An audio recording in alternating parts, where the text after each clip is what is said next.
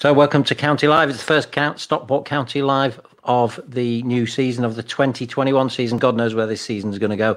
It's anything like the last one, we're in for a little bit of a roller coaster ride. Stockport County have already played 2 games, so we've got a lot to get into. We've got a slightly different format this year as well. You've got me and Chris to put up with as usual, but we've also got a guest co-host every week. And this evening, delighted to be joined by Matty Mainwaring. Hi, Matty. How are you doing? You okay? Thank you for having me. No, it's great. Great to have you on. How are you doing, Chris? I'm okay. Same old. Yeah. Just whinging because your missus kicked you out of the room you were going to be in. Yeah. I had all my little space set up and I got turfed. So yeah. I'm in the back room now. But the boss kicked you out. We'll have words later. She'll be all right. So, first game of the season. Obviously, difficult one for County. We talked about it on the podcast, and I actually said that I think County would be, should be happy with a score draw. Going away, it's the first time this team have played a competitive match together. It's a lot of players who have never played a competitive match together. Completely new team. Got to go for a long way. You're playing quite a tough team in Torquay. So, as it turned out, County kind of did everything except score the goal that meant that they could win that match, and then obviously suffered a blow at the end when Torquay snatched it right at the end. And and also their keeper made a lot of really good saves. Yeah, I mean, I guess I'll throw straight over to you, Matty, really, because we know the score, we know what happened, but what is it like when you're playing with a whole new bunch of players? Because with the exception of 3, 4, 5 players. Really, it's a whole new setup. Yeah, absolutely. It is. There has been quite a few adjustments and new faces brought into the squad. But if I know the gaffer, which I do very well, he would have prepared round the board, behind the scenes, 100%. And I think this is football. There's an old saying that the gaffer used to say, and he reiterated it most weeks. You don't get what you deserve; you get what you take. Like you just said there, Martin, some fantastic saves from the Torquay goalkeeper. On another day, they can go in and you could be 3-4-0 up. We had all the possession, countless chances, looked really creative. And for me, personally, it looked very optimistic for the future. With that said, we didn't convert and we were pushed to the end. It's one of those things, and it's too late really to mess up. Knowing the gaffer, he will go away. I can put my life on it. Yeah, he will have had a meeting the next morning at training, and they would have gone over what they did well, what they did not so well, or things they could have worked on, and taken that into the Halifax game. And Chris, I suppose on that, if you're going to take one of those games where the performance is good enough but the result isn't, then you want that to be the first game of the season.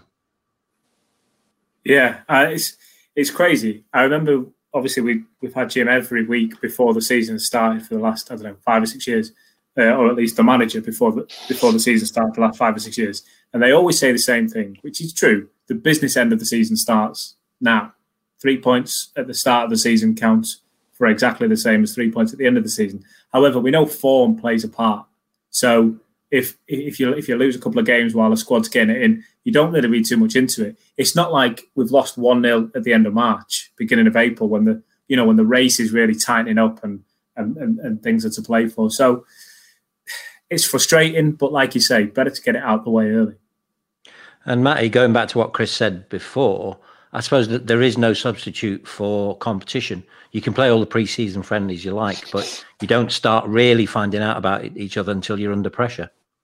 No, absolutely, yeah. I mean, you've got to gel with each other.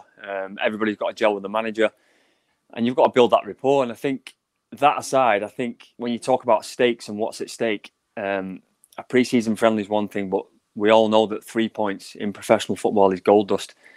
You add 3 points to the mix, survival's on the line, promotion's on the line, money's on the line. Things become that bit more sort of intense. People are battling for their lives basically on the pitch, so it matters. And Chris, before we move away from Torquay and come back up north, Anybody catch your eye of the new players particularly? To be honest, I don't, because there's so many new players, I don't want to start picking ones out because they've all got these great attributes. You know, they've all got, there was the engine on some players, in particular in the Halifax game. They seem like they could run and run and run forever and ever. Others maybe didn't quite have that about them, but they'd have a little bit of touch or a little bit of game management, or other players were just so calm under pressure the whole time. It just never looked like they were out of the comfort zone.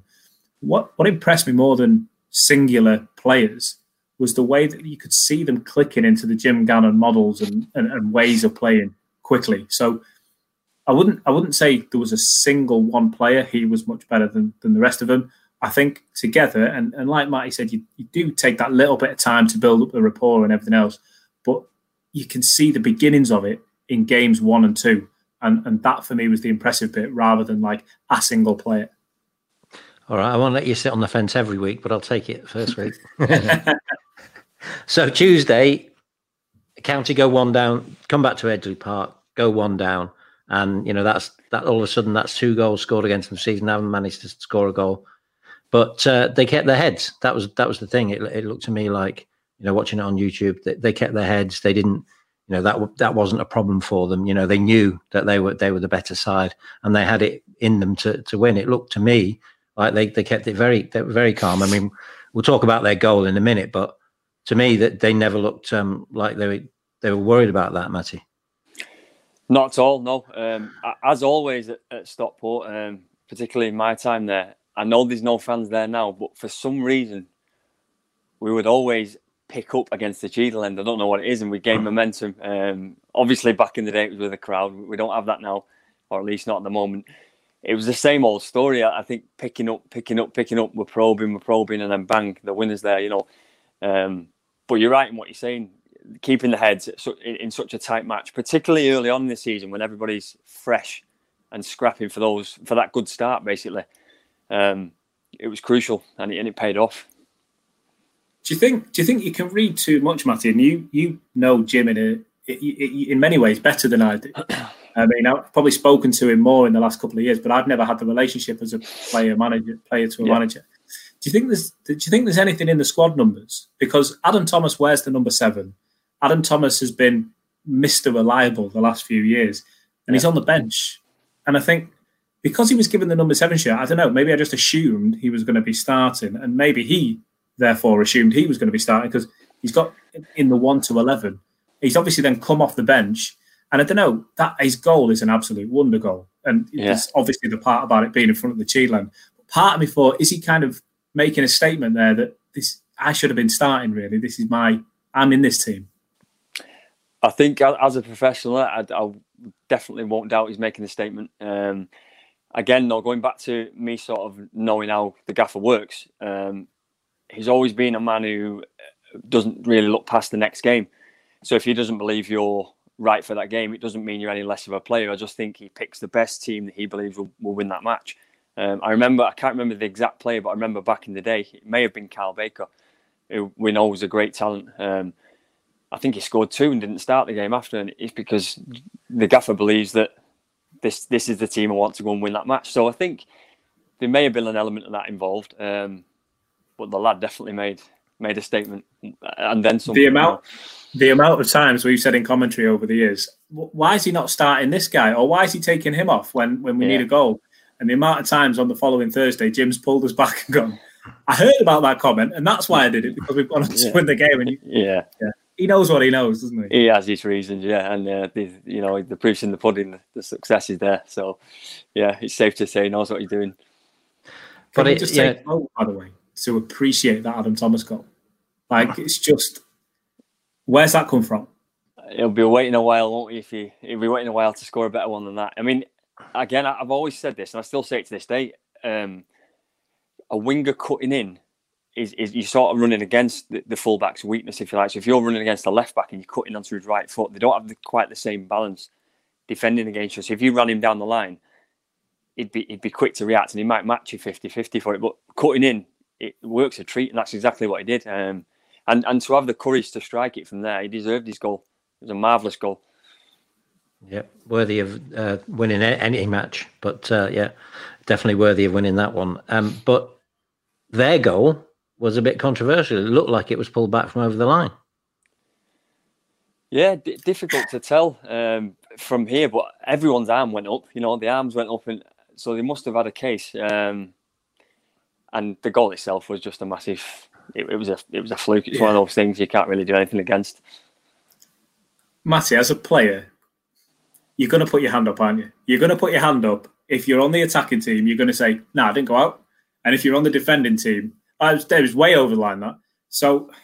Is it one of them things that we can complain about it, and ultimately, someone is in the wrong. Either it did or it didn't. There's nothing we can do. Of course, we're going to claim it. We have to claim it, don't we?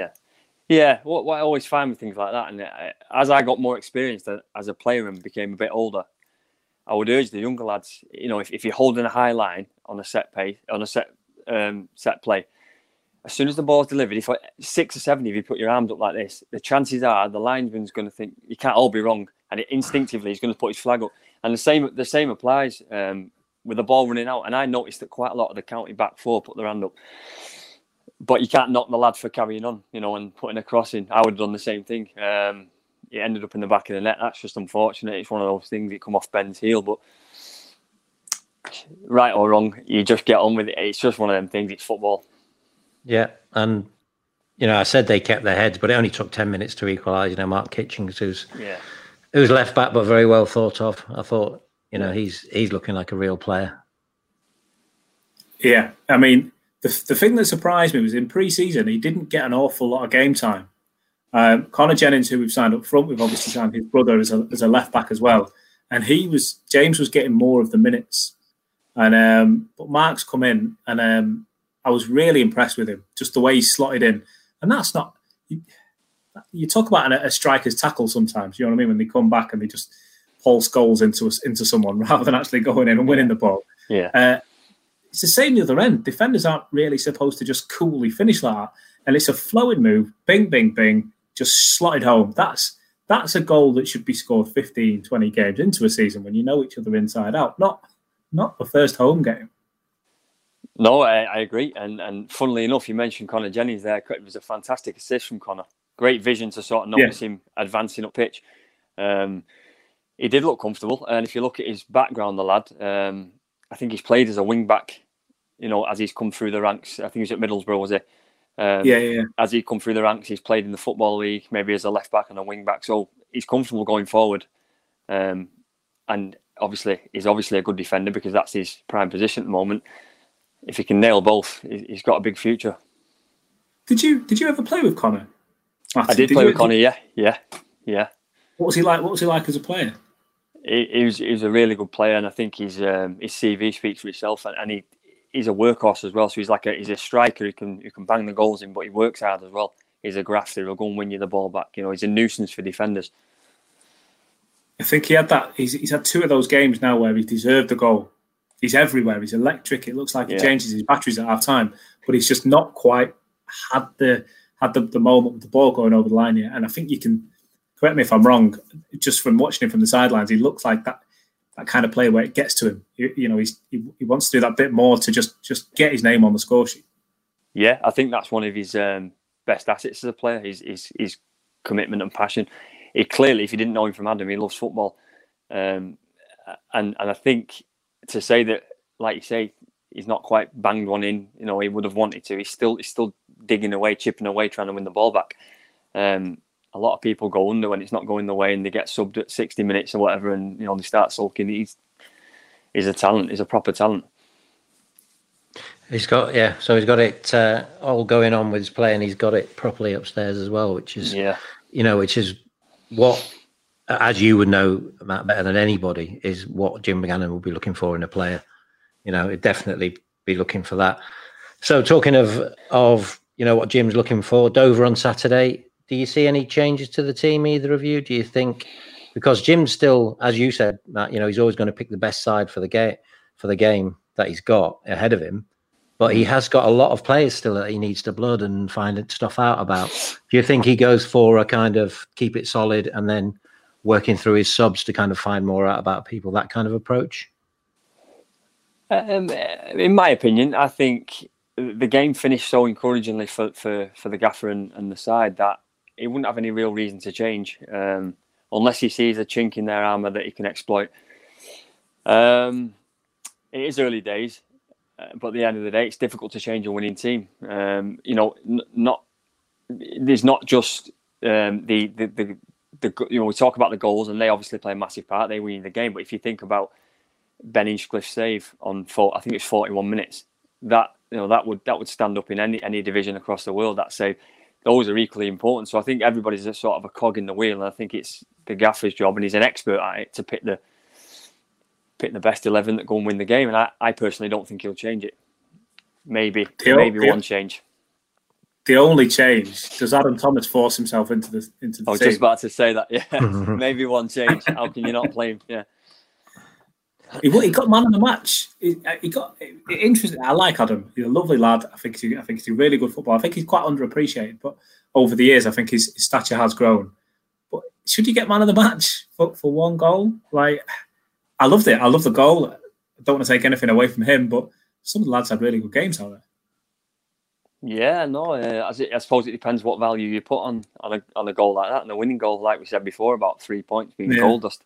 If that's the value you stick on it, then you can't deny it. Yeah, you can't deny that goal equals 3 points. So yeah, I'm happy with him being man of the match, even if you're not, Chris. Honestly. No. Just posing the question. Yeah.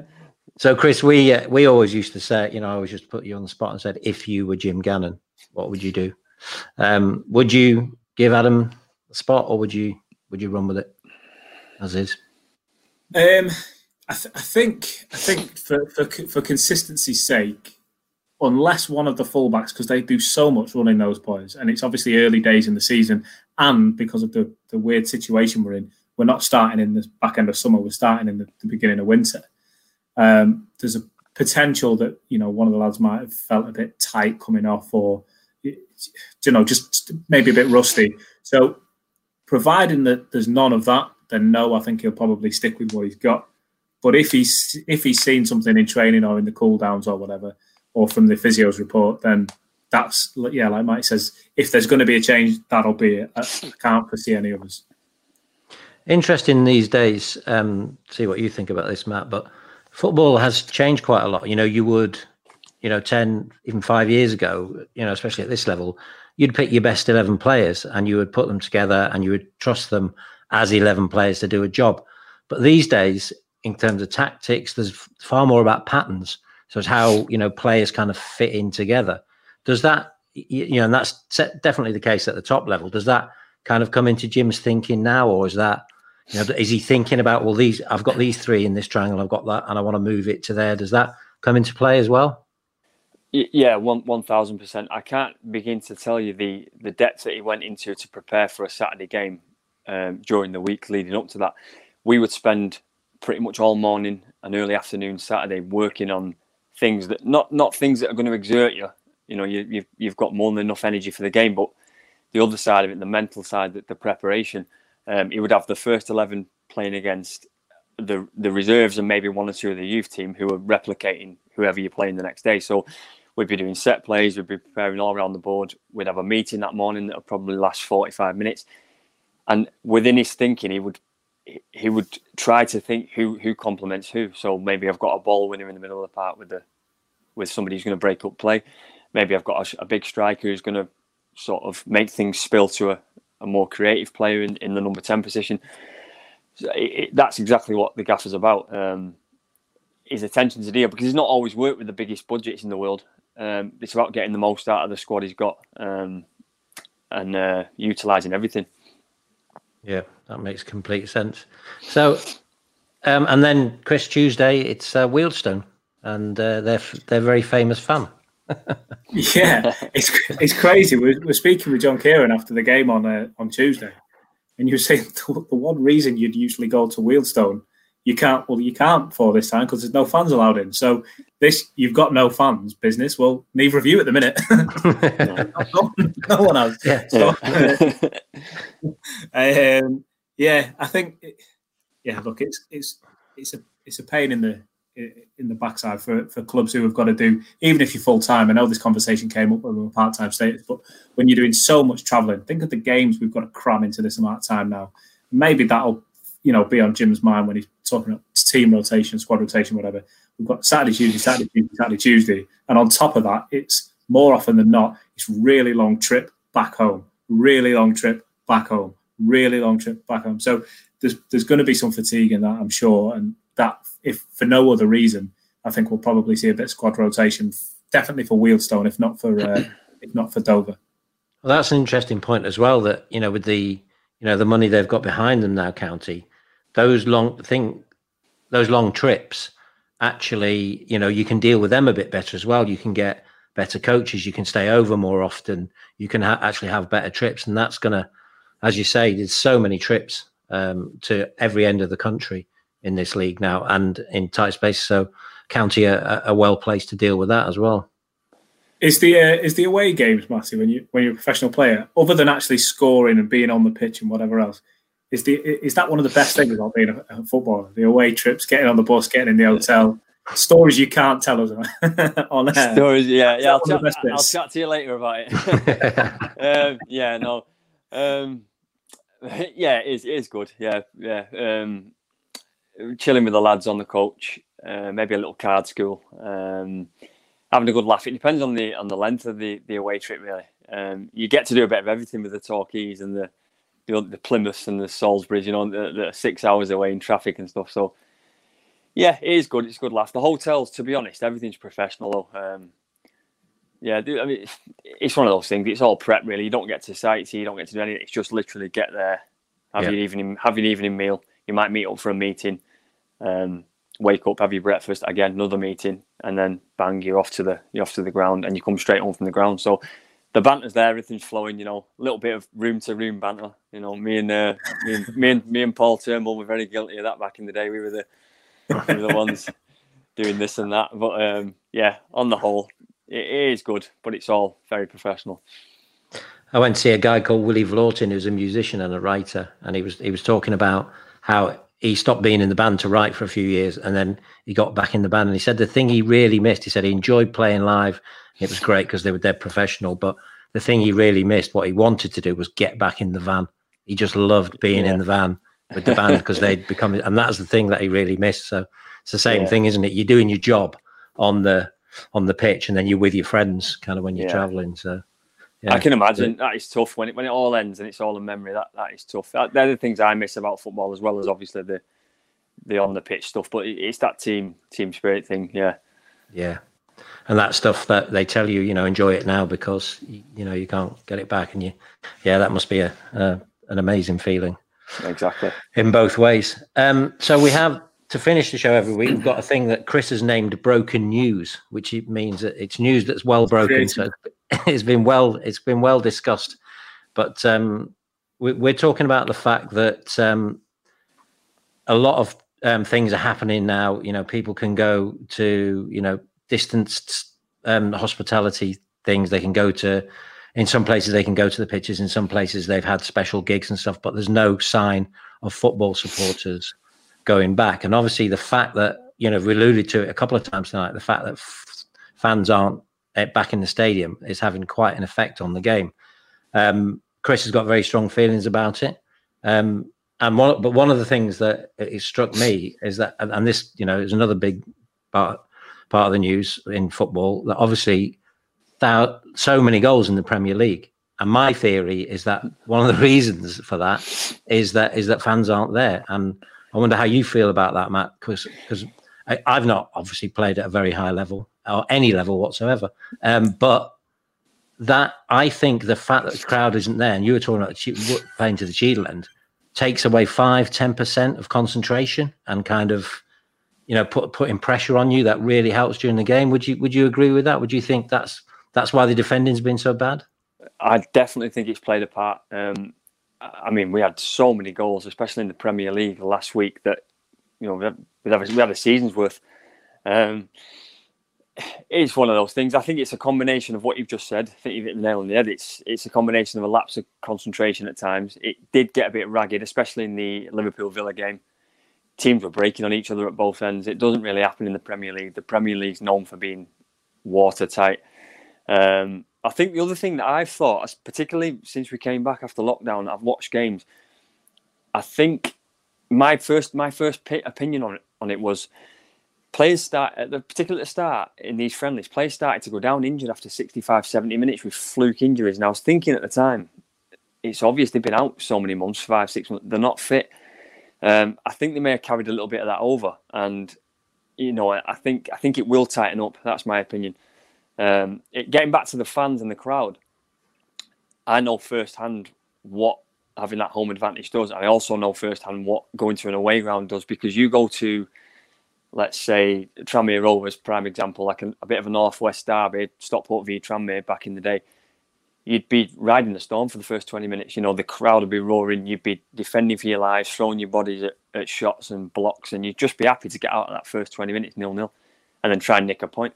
That's not there anymore, or at least not at the moment. So I think the games are a lot more level now. I think home and away is almost gone.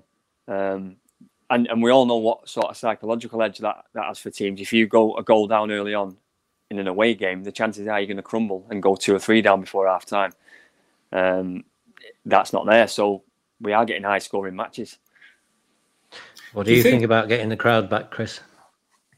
Well, we'll come to that in a moment. It's quite an interesting point that you were saying there about players getting injuries after 60, 70 minutes or something. Again, might be completely wrong. The highest I've played is a Power League. But Martin, for a start, you shouldn't put your career down. He's played at Wembley against, was it Roy Hodgson? Yeah. Well, twice I played at Wembley. I've not played at Wembley, Martin. So yeah. Well, they were both charity matches. I worked on Euro 96, and there was a staff match at the end. So I played for the FA against UEFA, and yeah, Roy Hodgson was playing on the other side, and John Gorman said to me, "You're a good player, lad. You're a good player." After I'd given away 2 penalties. No, I've definitely not done that.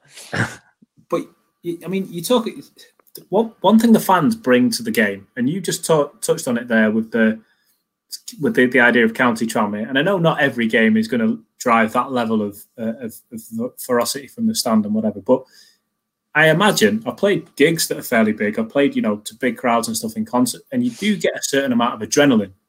Yeah. Where if you're playing and you've got this buzz of playing in front of 50, 60,000, whatever you're used to doing at the Premier League, that rush, if you've got a little knock, you tend not to feel it.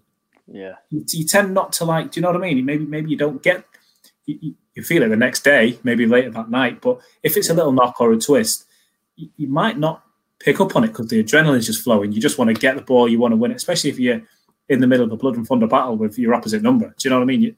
Whereas no fans, it's maybe that's why the injuries are more. I don't know. I'm sure there'd be more qualified people than me to say so, but it's got to be a theory. It's an interesting point about the injuries, and I hadn't really picked up on it. But as you say, it's much shorter pre-season, and you've come, off the back of a quite, hard season. Anyway, so it does stand to reason that players aren't fully fit yet. Anyway, so that makes complete sense. But what do you think about getting fans back in the stadium, Chris? I mean, right, from a passion perspective, imagine Adam Thomas scores that goal, first home game of the season. Imagine if the Cheadle's full. I mean, it comes off, doesn't it? It literally lifts off, especially with everything that's going on with the club, with the investment and stuff. Now, obviously, that on its own is not a reason to say, we'll let everybody back in then. If you would have had a great time, just open the doors. It's fine. You get the message in that, cinemas are open. You get the message in that you can still go to bars and, all right, it might be changing the next few weeks, but for the last few weeks, you've been able to go to restaurants, sit inside with 6 other people or whatever it is. Massive open-end stadium, like the Cheadle End, like Anfield, like pick any stadium in between.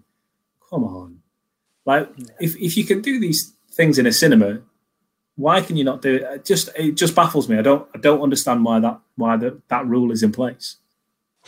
Yeah, I mean, I get the it is the open air, so it wouldn't work in every ground, certain tight grounds that are that are well covered, you'd have to be very careful, and I think you probably still would have to socially distanced. So if it's a socially distanced crowd, do you have the same passion? Does it end up just being a kind of funny version of what you had before?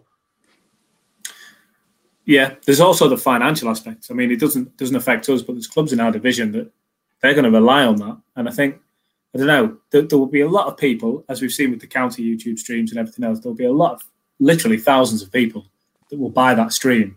But I'd put good money down that there'll be also a good chunk of people who, I'm not going to watch it on YouTube. I'm not going to sit at the computer for 2 hours, and I'd rather go out and do something else with the family or whatever. And I don't know. I think it's something they've got to look at. They have to address it. Clubs are going to need that money coming in at some point. And at the same time, I think the game just needs it, especially if you're allowing it in other industries. Well, yeah, it's going to get to quite a serious situation, isn't it? If clubs don't start, especially at this level, start making some money very soon. Yeah, it's a tough one. Going back to Liverpool, as a Liverpool fan, I think Villa, controversial opinion to finish with, I think Villa actually did us a favour by scoring 7. Because if it'd been like 4-0, because everyone's thinking, oh, that's bizarre. That's just crazy. This is just a crazy thing and a crazy season. If they'd like comprehensively beaten us 4-0, that would have been more, I think, of an actual, people would have said, blimey, Liverpool are terrible. And we were terrible, absolutely terrible. But and interesting what you're saying about, cutting in. That's exactly what they did. They realised that there's a chance that you can do that with Gomez and Alexander-Arnold, and it worked absolutely perfectly for them. Absolutely perfectly. So, but I think they, my controversial opinion is they would have been better off beating us 4-0.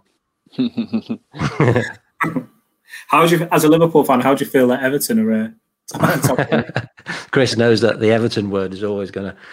I still can't believe that they have got Carlo Ancelotti and United haven't. I can't believe that United didn't go all out to get him when he was available. He is... Because of him, they actually, and because of what we're saying about the crowd and who knows, I think this could be a crazy season and Everton could quite feasibly do a Leicester.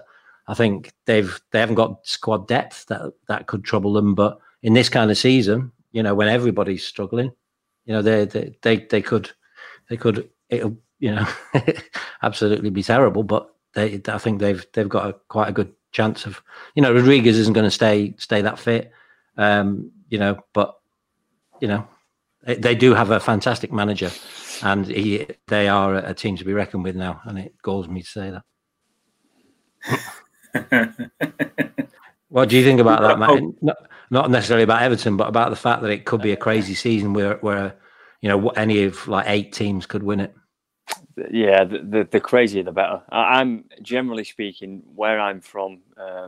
Salford, I'd say 95% of people here are Man United fans, and I've grown up a Man United fan, but I'm not a diehard. I'm a football lover in general, and I think I support County. I support, I keep an eye out for other clubs that I've played for. The more sort of high flyers in the Premier League, the better. I live for the Premier League as well, so the better Everton are, the more interesting it is at the end of this, or come the back end of the season. You're looking strong this year, I think. I think it's more of a case. He's a fantastic manager, Ancelotti, but I think it's also more of a case of more of your top players coming into their own, like Dominic Calvert-Lewin. Sort of maturing as a young man now, and he had the full package anyway. We all knew that. It's just a case of him stringing together some momentum and consistency. Now he's an England player, and if he carries on, I think you'll struggle to hold on to him. Yeah, definitely. And those Liverpool, Everton derbies, crowd or no crowd, that's going to be very, very interesting. And we've got one coming up, haven't we? So we have, next game. It's going to be wicked, yeah. I'm worried. That's going to completely determine Martin's mood in the next show. He's either going to come on buzzing or he's going to come on with a face like thunder. Yeah. On the Ancelotti, Dominic Calvert-Lewin thing, I thought it was quite interesting. Did any of you see the interview after Calvert-Lewin got one of his hat tricks? On Match of the Day, Ancelotti probably said the same thing on Sky as well. He went into a little bit like Jim Gannon does, rather than just giving the stock interview of played well, Dom's done well, but the whole team's done job, blah, blah, blah. He's actually come out and said how he's been working with Dominic and how he wants him to start scoring with one touch. So if you look at the majority of his goals, they come with just one touch. He's not taken a touch, knocked it round a man, done whatever. It's all so the midfield obviously play a huge role in that. I thought it was quite odd that a manager, I mean, we know Jim. To be honest, I don't think Jim is like most managers, which is why you can get this level of conversation from him. But it surprised me a little bit to see a top-level manager come out and give such detail. Yeah, I mean, I think that's you hit the nail on the head with the word detail. Again, going back to Jim and how Jim used to run things when I was there and how he runs things now, it's no surprise his success follows that. That was one of the main attributes as a manager. I personally, at the time, I remember when I signed for Stockport from Preston, and a couple of weeks in, I thought, this is the real deal here. You know, these are going places, and I'm going places with them there. And I remember thinking the gaffer in charge, I didn't know him too well then, but he'd signed me. And I remember thinking he could do this job anywhere in the country. You know, any coaching staff would be happy to take him the way he does things. And I think it's the same with Ancelotti. I think it's attention to detail. I think they always want more, you know. Effectively there, Dominic Calvert-Lewin keeps his form up, keeps stringing goals together. It won't be long before you. I mean, this might sound a bit much at the moment, but it won't be long before your Real Madrids are looking at him and look, you know, because your top English striker at his age, with his style of play, in a good side like Everton, they'll be looking to cherry pick. So I think it's that attention to detail to push him right on, you know. Yeah, definitely. And I would say you could tell he's a good player because United tried to sign him, but I think they were trying to sign anybody who had two legs. Did you get a call, Matt, last week from United? Yeah. Turned him down. Yeah, not having it. Yeah. You could never hold your head up again. No, my reputation at the moment. Yeah. But I think that's a good place to finish. We've had a really good night. I think great to speak to you, Matt, and we'll have you on again soon. And thank you so much for having me on. Yeah, and we'll have another fascinating guest, another guest co-host next week, Chris. Yeah, looking forward to it, Matt. It's been a pleasure, Martin. I've enjoyed name dropping Everton more than we usually do. Yeah, you're only allowed a certain amount, mate. That's it from Stockport County Live this week. Thanks.